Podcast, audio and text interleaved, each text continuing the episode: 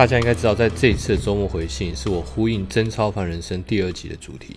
一般人如果想用 Stacy 的策略来赚钱，那该怎么靠着赌场的观点来达到更大的获利？但在这之前，我想先说明一个问题，来谈这个主题。很多人来信说，Stacy 所谓的多空双做到底是什么意思？在这边我再强调一次，不要多空都想赚，那是不可能的。不要忽多忽空，他的所谓的多空双做不是大家想的意思。Stacy 的做法呢，我跟直接跟大家讲，比较像是国外投资机构的经理人、大型投资机构的做法。这些做法并不是目的，并不是赚更多，而是希望更稳定。如果你有一份忙碌的工作，如果你已经接近退休，或者是你的资本已经不小，在这种状况底下，这个做法对你会非常有帮助。这个多空双做的做法只有两个重点：第一，记住哦，在同一时间做多好公司，在同一时间。放空坏公司，再说一次，只有两个重点：做多好公司，放空坏公司。另外，这个做法有个核心哲学，跟我这句八原则里面提到有一个概念一模一样，就是不预测、不猜测现在是多头，不猜测现在是空头。这是所有股票市场里面最重要的观念。假设加权指数是一条上上下下的线，我们不知道它会往上还是往下。我不知道它会涨多久，我更不知道它未来会不会跌。那么，这种同时做多好公司跟放空坏公司，就是一个非常非常好打派大盘的模式。如果我们打算持有四档以上的股票，下面我有一个非常简单的例子，大家可以听听看。如果呢，我们认为一间公司的股价跟它的现金部位的安全度有正相关，如果是这样，你可以考虑买进两间现金流稳定的公司。也在同一时间去放空两间现金流很差的公司，两间现金流好的，两间现金流坏的，一个做多，一个放空。如果我们的策略正确，也就是说股价的确跟公司体质有一定程度的相关性的时候，当大盘涨的时候，体质好的公司会涨得比较多，体质差的公司涨幅会比较小，甚至下跌，对吧？那如果大盘跌的时候怎么办呢？体质好的公司跌的会比较少啊，那体质差的公司一定会跌到爆啊。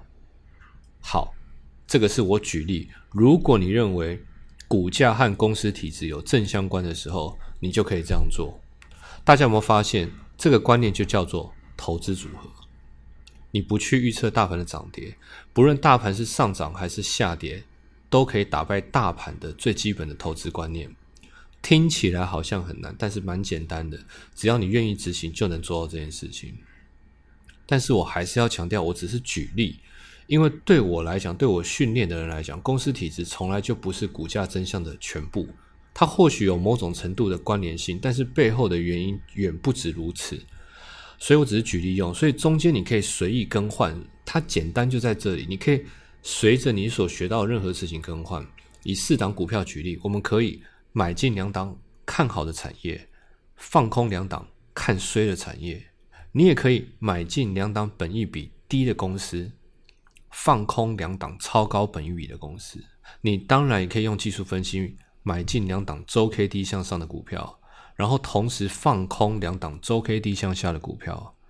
你当然可以买进两档突破季线的股票，放空两档跌破季线的股票。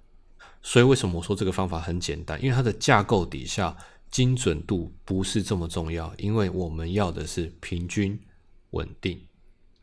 在这个平均稳定的的想法底下，慢慢把你的功课做足，就会越赚越多。很多人在问的，今天不是要讲如何加入赌场的观点，来让 Stacy 的策略更贴近一般人，更容易暴赚吗？没错。接下来我们就把刚刚提到的东西做一点点的转换就可以了。上一期提到，我觉得进市场的人大部分都希望在三年扩大自己的资金。我很少有遇到人是真的希望平均就好了。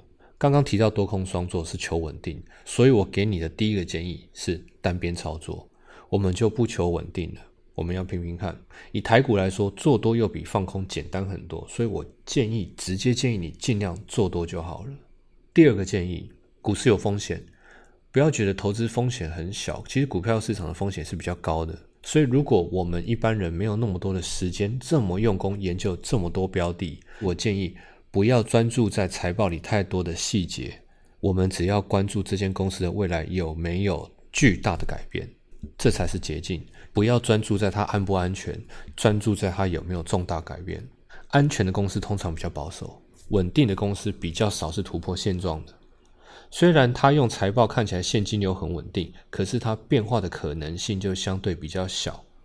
就像当时金融海啸的时候，大盘跌到六千点，那时候 Stacy 是认为整个大盘的股价净值比已经低到一个程度了，所以他买进了很多体质健全的好公司，对吧？没错，这很棒，这是属于他非常稳定的投机哲学。但是如果是以我的个性，以基本面来讲，我不会买进这些公司。不过我当然不是要大家买进那种濒临破产的公司，而是我要多一个附带条件：安定中求发展的公司。它有没有在扩厂啊？它有没有改变它的市场版图？它有没有改变它的获利结构？它有没有不断不断的在投资新设备？即便它是夕阳产业，它第二代有没有在积极转型？这些你都可以用 Google 找到蛛丝马迹，而这些在财报上。都很难看得到，但是这些就是稳定中求发展的暴赚契机。